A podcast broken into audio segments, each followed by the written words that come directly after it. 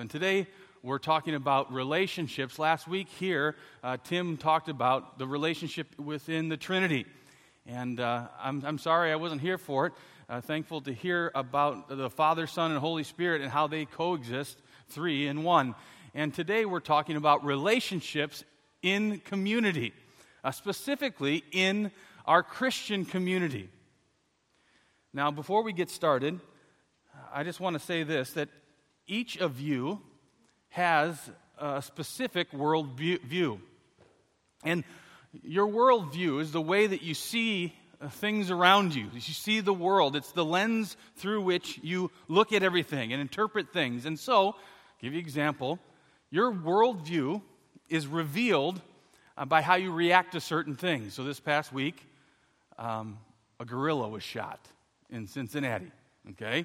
It's all over social media, all over the news. Now, if your worldview is essentially that we're all just animals and uh, we're just at different places on the evolutionary chain, um, then that was a, a, real sad day. What a tragedy that that gorilla was, was shot. Now, if your worldview is that um, we are all created beings, animals and humans, but there is a distinct difference, the biggest being that men and women are made in the image of God Almighty, then, and then while it is still sad, um, it's not so tragic in the end because um, human life is eternal life. We each have a soul. Um, another totally different worldview might be that uh, uh, the, the, parent should be uh, making sure some, their kid's not sneaking into the uh, entrapment, into the cage or whatever. But that's a whole different story. Okay. So, your worldview then is revealed by the way that you react to certain specific situations. And so, let's start here. Number one, to cultivate Christ centered community, we must first understand the culture in which we live. We must first understand the culture in which we live. We live in an anti Christian world. The devil has been given authority the scripture teaches, in this world. He's the, he's the prince of the power of the air. And uh, even uh, us, men and women, we're inclined to sin. We're born into sin. And so in our world, there are many different views um, that, if you take them to their uh, nth degree, they are destructive worldviews. Number one, let's look at this one materialism. Materialism says this possessions are God. Possessions are God. Somebody who is a materialist on their car, in the back of their car, their bumper sticker would read this He who dies with the most toys wins. Everything in life has to do with wealth. Everything has to do with either spending or saving. Uh, by the way, spending and saving are two sides of the same coin if you're a materialist, you're so into spending, you don't have anything extra and you're going crazy into debt because you're spending like crazy or you're saving like crazy, you're hoarding everything. Jesus had something to say about that. In Luke chapter 12, Jesus said, Take care and be on your guard against all covetousness, for one's life does not consist in the abundance of possessions. He goes on, then he tells a parable. He says, The land of a rich man produced plentifully, and he thought to himself, What shall I do? For I have nowhere to store my crops. And he said, I will do this I will tear down my barns, I will build larger ones, and there I will store all my grain and my goods. He's saving. It's not bad. And I will say to my soul, Soul, you have ample goods laid up for many years. Relax, eat, drink, be merry. But God said to him, Fool, this night your soul is required of you. And the things you have prepared, whose will they be? So is the one who lays up treasure for himself and is not rich toward God. Now, we must provide for our needs. The, the Apostle Paul wrote to Timothy that the, the person who doesn't provide for his family is worse than an unbeliever. So, sure, there's, there's needs that must be met, but if we take it to the nth degree, materialism is an anti Christian worldview. How about this worldview? Hedonism.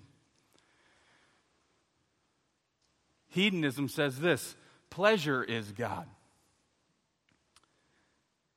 A hedonist driving down the road, the back of his car, his bumper sticker or her bumper sticker would read this If it feels good, do it. It doesn't matter if it hurts others or, or if, it, if it even hurts yourself. If it brings you pleasure, enjoy it. What's a biblical response to this worldview? Turn in your Bibles to the book of Ecclesiastes. The book of Ecclesiastes.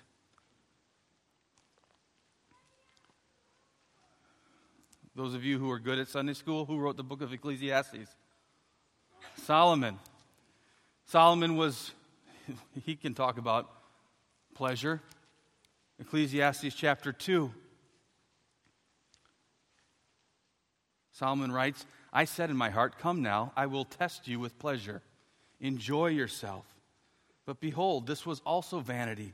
I said of laughter, It is mad, and of pleasure, what use is it? I searched with my heart how to cheer my body with wine, my heart still guiding me with wisdom, and how to lay hold on folly, till I might see what was good for the children of men to do under heaven during the few days of their life. I made great works. I built houses and planted vineyards for myself. I made myself gardens and parks and planted in them all kinds of fruits and trees. I made myself pools from which to water the forest of growing trees. I bought male and female slaves and had slaves who were born in my house. I also had great possessions of herds and flocks, more than any who had before me in Jerusalem. I also gathered for myself silver and gold and treasure of kings and provinces. I got singers, both men and women, and many concubines, the delight of the sons of man. So I became great and surpassed all who were, before me in Jerusalem. Also, my wisdom remained with me now that's questionable. He had a lot of concubines and wives, okay? Um, verse 10 And whatever my eyes desired, I did not keep from them. I kept my heart from no pleasure, for my heart found pleasure in all my toil, and this was my reward for all my toil. Then I considered all that my hands had done, and the toil I had expended in doing it, and behold, all was vanity and a striving after the wind, and there was nothing to be gained under the sun. Solomon experienced some of the greatest pleasures that this world can offer and afford. And at the end of the day, it was a failed worldview. Hedonism says pleasure is God. How about this worldview? Individualism. Individualism would say this I am God. I am God. The bumper sticker for this person would say this it's all about me. It's all about me. Now, the world caters to this worldview big time. It's all about you. From advertisements to social media to everything we come across. Let me give you a few examples. You deserve a break today, McDonald's. Have it your way, Burger King. What's on your mind, Facebook?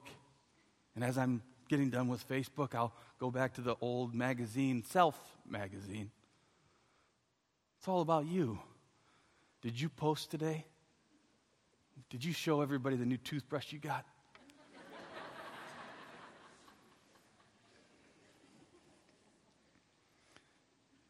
What's a biblical response? Philippians chapter 2.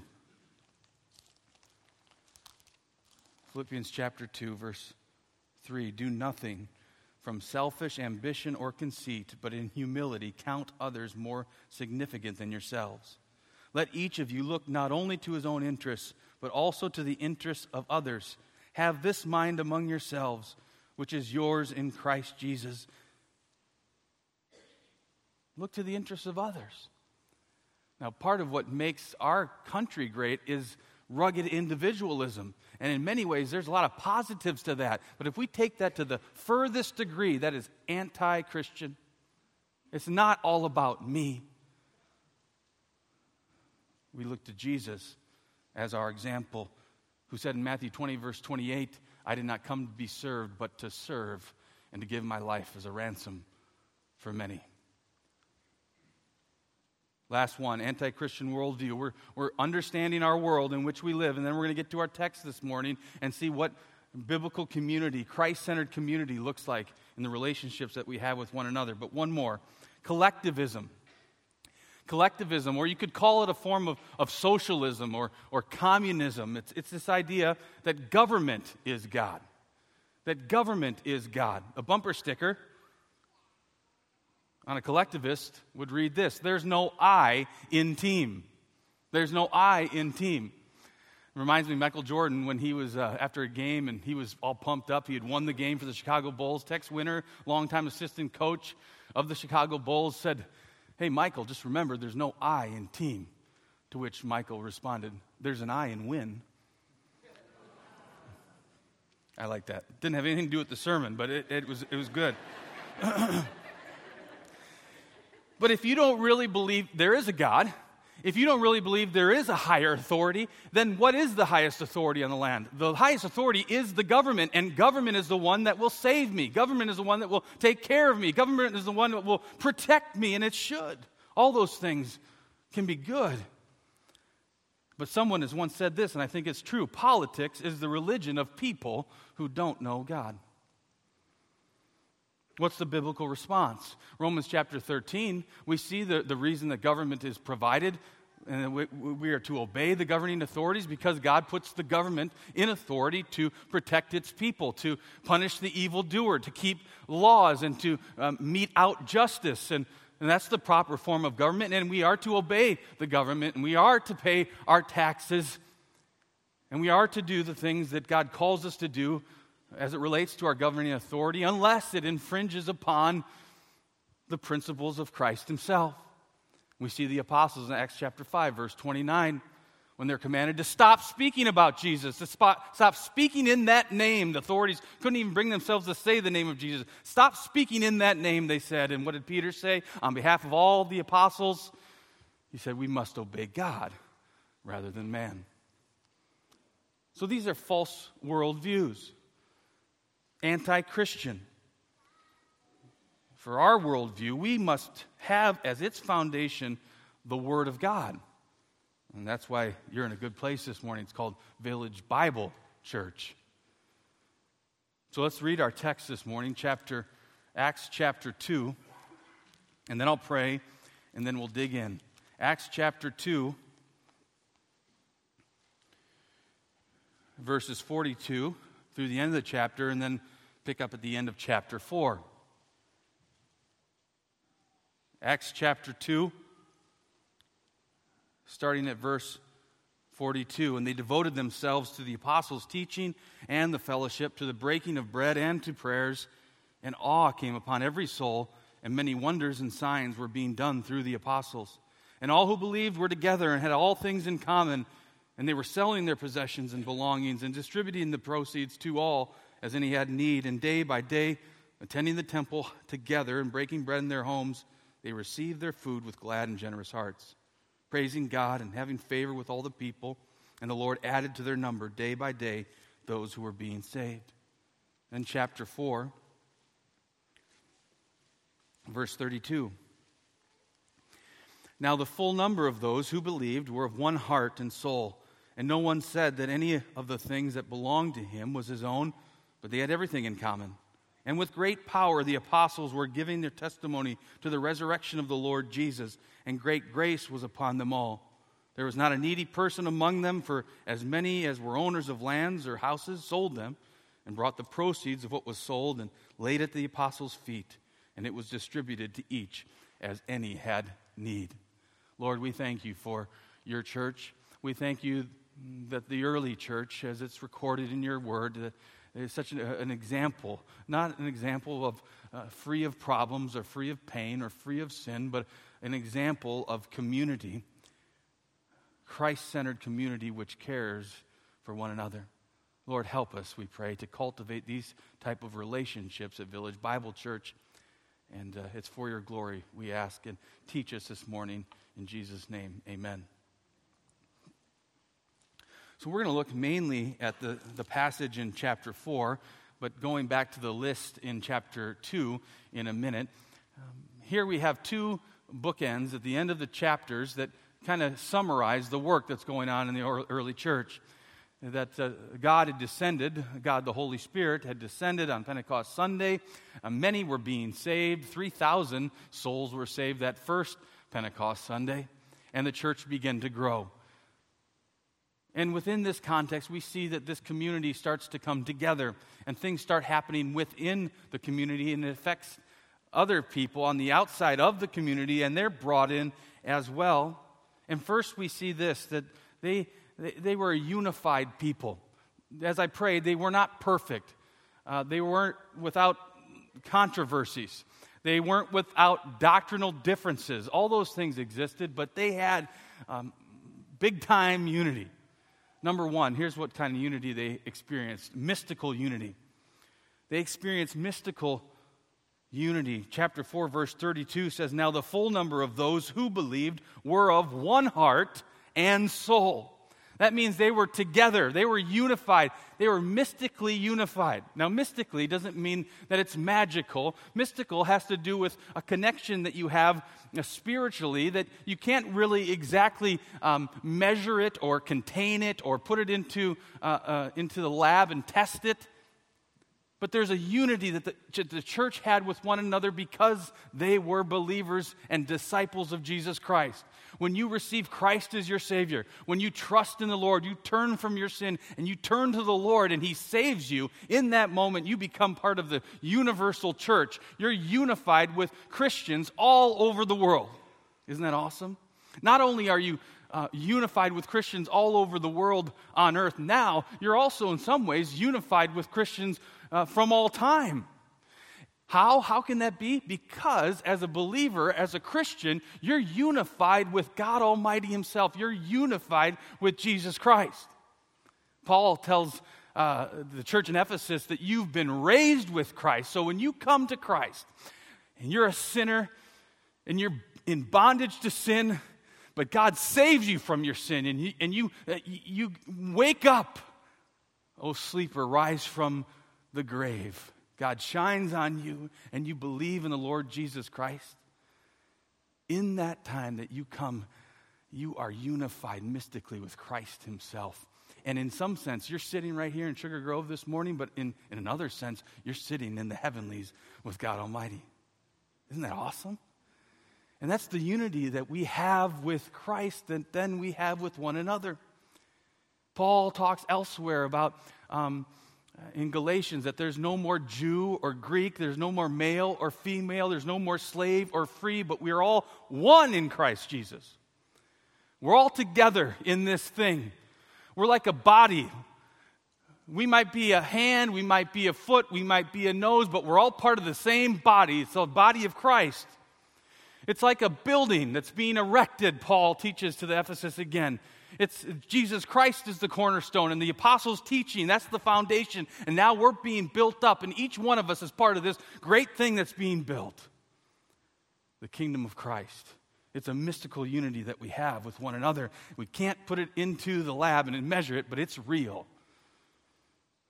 Just yesterday, I had a call from a family who I hadn't seen for some years. And because of our unity that we had in Christ, we're not related, we don't live in the same place anymore. We did for a time that they called me, and because of one of their family members was in the hospital, looks like he won't be um, on this side of heaven very much longer, but he will be in glory soon. And so I got to go be with them. And I, I can't explain why we just clicked, other than this Christ unifies us the Lord Jesus Christ, we have Him in common. And that's what brings us together that a phone call and a visit after some years is not a big deal because we got this mystical unity in Jesus. That's what the early church had. Secondly, they had missional unity. Verse 33 of chapter 4 And with great power, the apostles were giving their testimony to the resurrection of the Lord Jesus. They're witnessing that's their mission. They're talking about Christ, that He's risen. Believe on the Lord Jesus Christ and you will be saved. Proclaiming the gospel, Jesus is central. That's what we ought to do and what we strive to do here at Village Bible Church. Even in our uh, vehicle of discipleship, and we talk about our, our three big values in that the discover, develop, and deploy. We talk about that a lot. And that's all about Jesus. And that's all about being missional. How do we make disciples and how do we grow disciples of Jesus Christ? We discover them first. We want you to meet Jesus Christ. We want you to be saved. And then we want you to develop your faith in Christ. We want you to grow in your faith, and then we want you to be deployed, to go out, whether it's in your backyard or across the world. We want you to go with the message of Jesus Christ to all the nations. And that's what we're unified here in the mission. We're unified in Christ. Mystically, we're unified in our mission.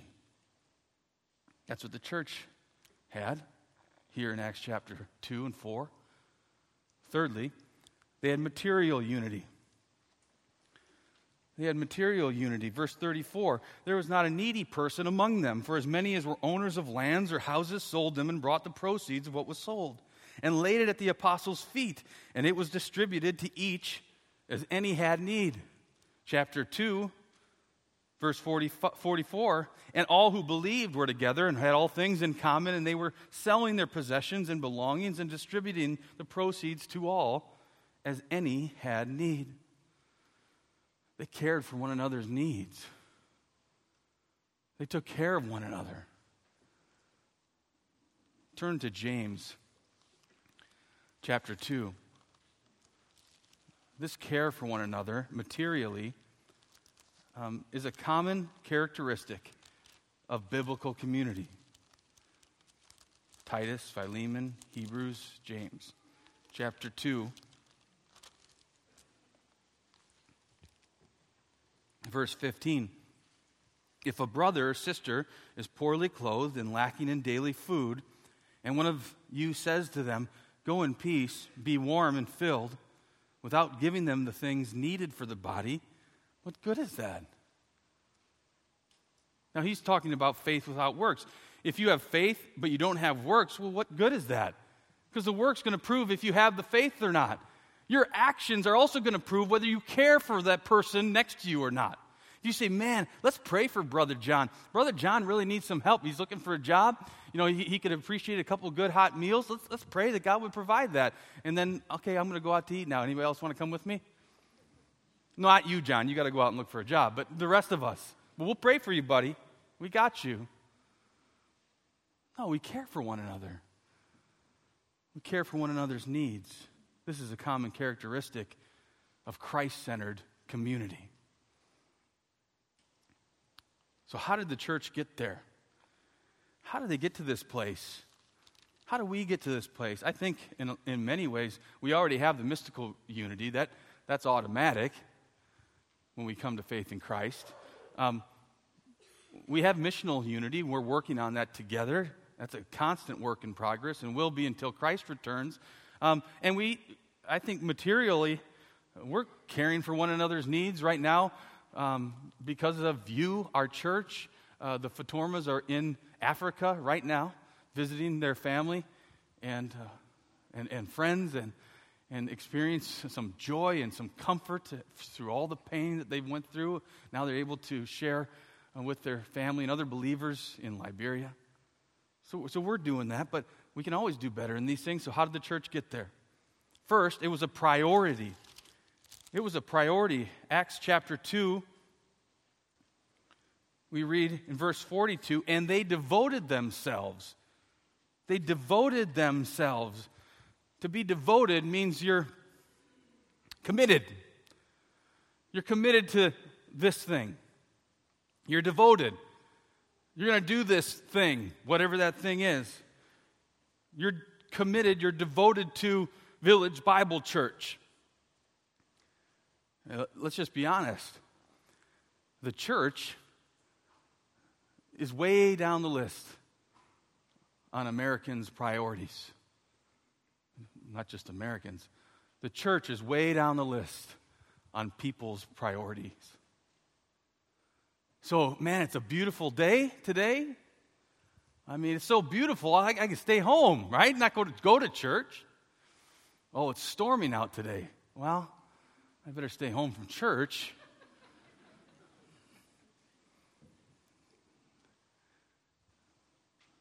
I'm not being legalistic about coming to a service. I know people have different schedules. I know there's different things, and, and, and, and we're not legalists about it, but what does your commitment look like to the body of Christ?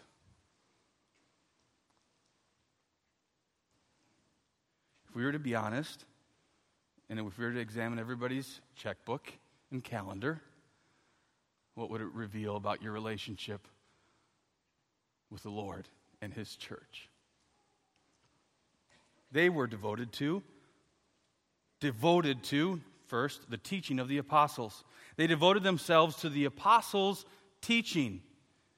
This is why we teach the Bible here at Village Bible Church, because um, the church got to this place of unity through studying the scriptures, really. Even though they didn't have the scriptures exactly the way that we had them now, that we get to enjoy now, they de- were devoted to the apostles' teaching. This contains the apostles' teaching, and we're devoted to them, to that.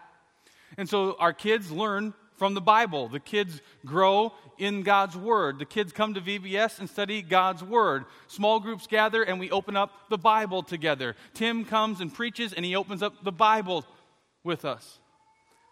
We are devoted to God's Word. Secondly, they were devoted to fellowship. They were devoted to fellowship. They devoted themselves to the apostles' teaching and to the fellowship. We have a lot of images that come to our minds when we hear the word fellowship, don't we? So I, I didn't know I was going to do this, but let's try this. Uh, so, what does fellowship mean to you? Call out a word. Fellowship means what? What's that? Caring, okay? Conversation.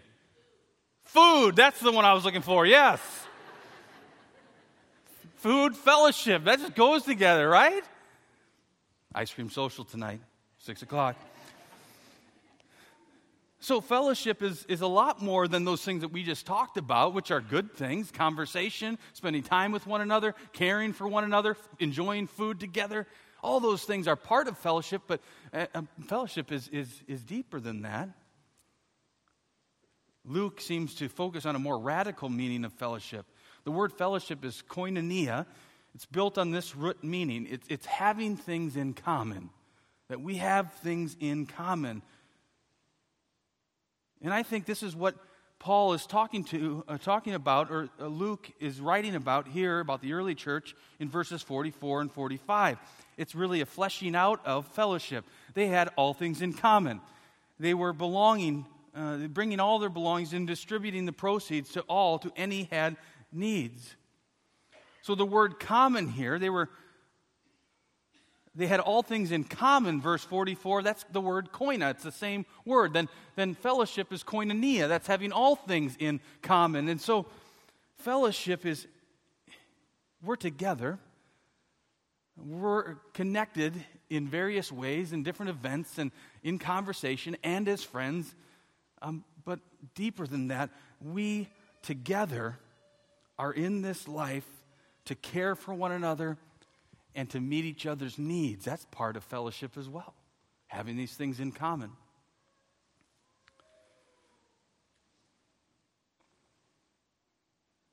The first illustration, I think, that's used here in the text of fellowship after the breaking of bread and of prayers, he goes to speak of this care for one another.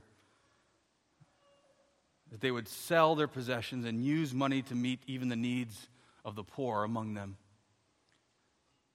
Number three, they were devoted not only to teaching of the apostles, the fellowship, but to the breaking of bread.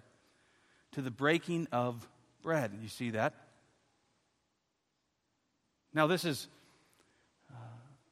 obviously a reference to the Lord's Supper, what we did together today.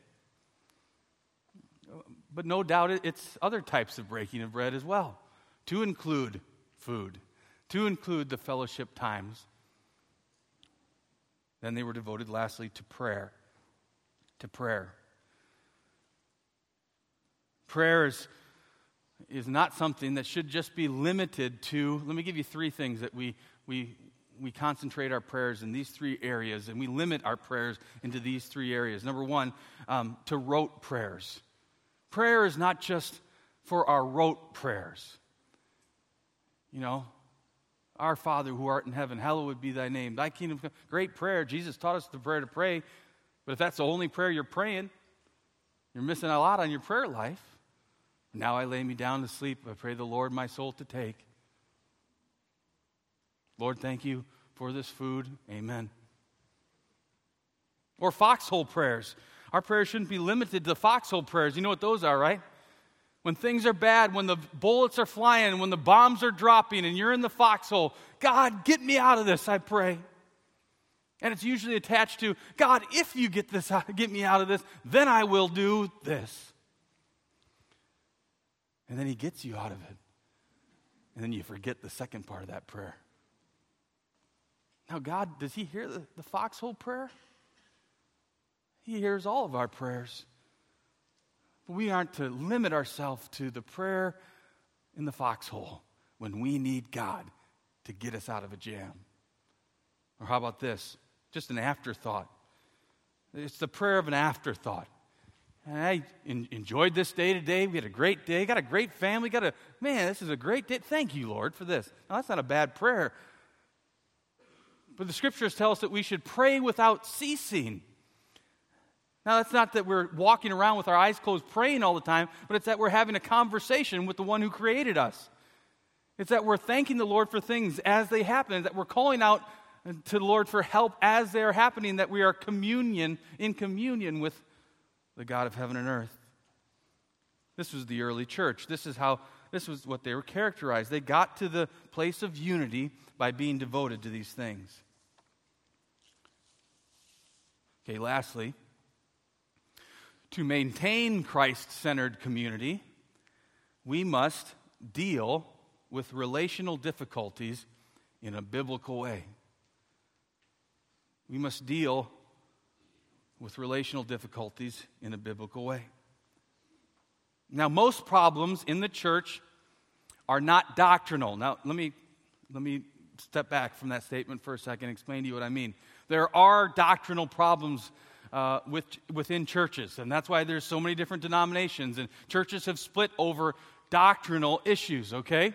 Don't know if this is true or not, but I, I read a story or heard it or something about, so maybe it's true, of a church in California that was divided over whether Adam and Eve had belly buttons or not. Think about that. I just might have created a new problem here at Village Bible Church. But most of the problems are not doctrinal because once they happen, churches break up, and different churches are all around us that have different, different theological distinctives. And so you find the one where you fit the best. And if you come to Discover Village Bible class uh, next Sunday and the Sunday after, you're going to see where we stand on a lot of different doctrinal positions. And if it's a fit, good. If it's not, there's plenty of churches. But here's where we are doctrinally and theologically. Most of those problems, though, that's not the big stresses in, in, in church. You know what the big stress is? Is interpersonal relationships. It's conflicting personalities. It can, it can be the, the one who's upset at what's going on and can't wait to share that festering feeling with those around him or her. That's, that's the difficulties that come up in church. Maybe you're dealing with somebody even within the church this morning and you're having a hard time and, and you're prone to gossip and you're prone to anger and you're, you're feeling that rub, I would just commend you to Matthew 18, verse 15 through 17. Jesus teaching really about how we deal with each other in the church. Jesus says, If your brother sins against you, Go and tell him his fault between you and him alone. If your brother sins against you, sin is the issue. It's always the issue, isn't it? There is no church that is perfect because we're all sinners. And if there is a perfect church and you join it, then it just became not perfect. And because we sin, we're going to sin against our brother or sister. And if that happens to you, if someone sins against you, Jesus says to you this morning first, go to him, go to her, explain the issue. And if he listens to you, there's a good chance he listens to you. Jesus says you gained a brother. That relationship's been healed. The devil doesn't have a foothold at Village Bible Church in that situation then because you followed what Jesus taught. You went to him and her and you said, Hey, man, this is what happened. I've been sinned against. So here's what you don't do you don't feel wronged, and you don't go and get on Facebook and post about how wronged you've been. And maybe you don't mention somebody's name, but everybody knows what you're talking about. If your brother sins, go to him. If it's cleared up, you gained a brother.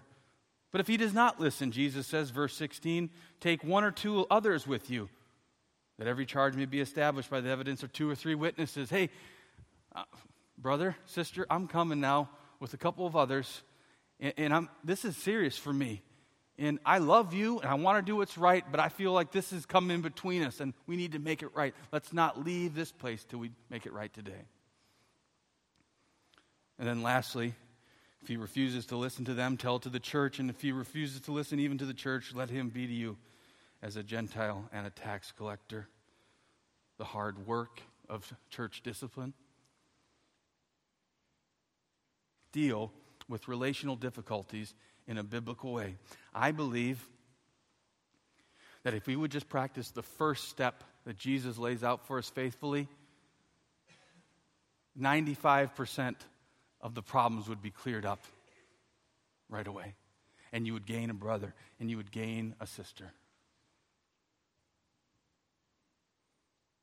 So let's end here with the choices that we must make today. Choices that must be made.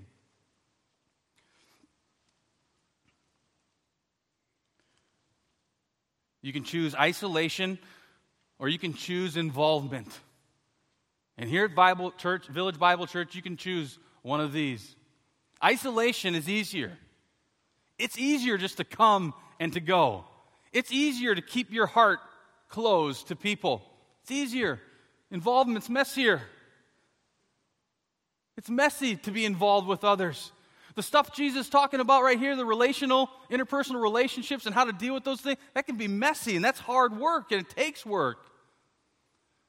But I also say this isolation is low risk, it's also low reward. Involvement, it's higher risk, it's messier, but there's higher reward and blessing in it.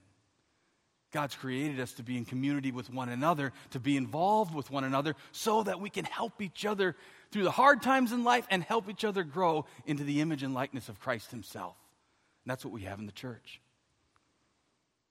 You can choose Secondly, selfishness or service.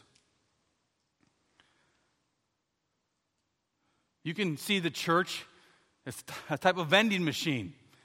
You got children's ministries, they're doing good. Good. Kids got the children's ministry covered. Do they have small groups? Small groups? Oh, good. They got small groups. Well, they got some good praise and worship music. Oh, got my music covered. The preaching's good. Got the preaching. Boy, give me all that stuff. Good stuff. Heap it on me. It's all for me. And you're going to become a, a real fat Christian. Or do you want to invest in the lives of those around you and serve one another? So many of you who have uh, come to Village Bible Church, you are serving in so many different ways. And praise God for that. And I would encourage you, if you're not involved, get involved in serving here at Village Bible Church. Possessions or people. You're going to choose things in this life? Are you going to choose people? The early church, people were selling houses, they said. Did I read that right? Houses, the text said, and land to support other people. They weren't investing in possessions because they realized and they recognized that possessions they're going to wind up in the burn pile someday. Do you know that everything that you own right now is future garage sales stuff or garbage dump stuff? That's true. So, you're going to invest in that stuff? Or are you going to invest in people? People are going to be around for eternity. The one thing, everybody says you can't take anything to heaven. No, you can. The one thing you can take into heaven is relationships. Last one legalism or love? You're going to choose legalism which says, Be this way, do these things, and then I'll accept you? Or you're you going to choose the way of love? I love you just the way that you are. You know, that's how God loves us. God loves us just the way that you are. Listen, oh, it's not heresy. God loves you just the way you are. Romans 5 8. God demonstrates his love for us in this that while we were still sinners, Christ died for us. He didn't wait for you to fix yourself to love you, He loved you when you were a sinner. So God loves you just the way you are, but listen, He loves you too much to leave you the way that you are. And that's why he calls you into relationship with his church so that you can grow, that you can be changed, that you can become more like Jesus, more like Christ. So choose to love like God loves us and love that neighbor that you really can't stand in a lot of ways. To love that friend who does the annoying Facebook stuff. To love the other neighbor who has a lifestyle that you don't agree with. But you know what? You're not going to do legalism now. I'm going to love. Choices that must be made. Let's pray together. Lord, we thank you for your church and the relationships that we have here. And God, I ask, I pray, uh, that you would be doing a work in our hearts and our lives, that we would be the people, and that we would be the church that you've made us to be. Lord, we, we long for this type of unity. We long for this to be a place where you are free to move and that you are changing and saving lives as we care for one another, even to meet each other's needs. And so I thank you, Lord, that you are alive and well, and this is happening. We praise you for the work that you're doing here at our church. But, Lord, we want more. Holy Spirit, come, we pray, in the days and weeks and months and years ahead and do a mighty work here at Village Bible Church. In Jesus' name, amen.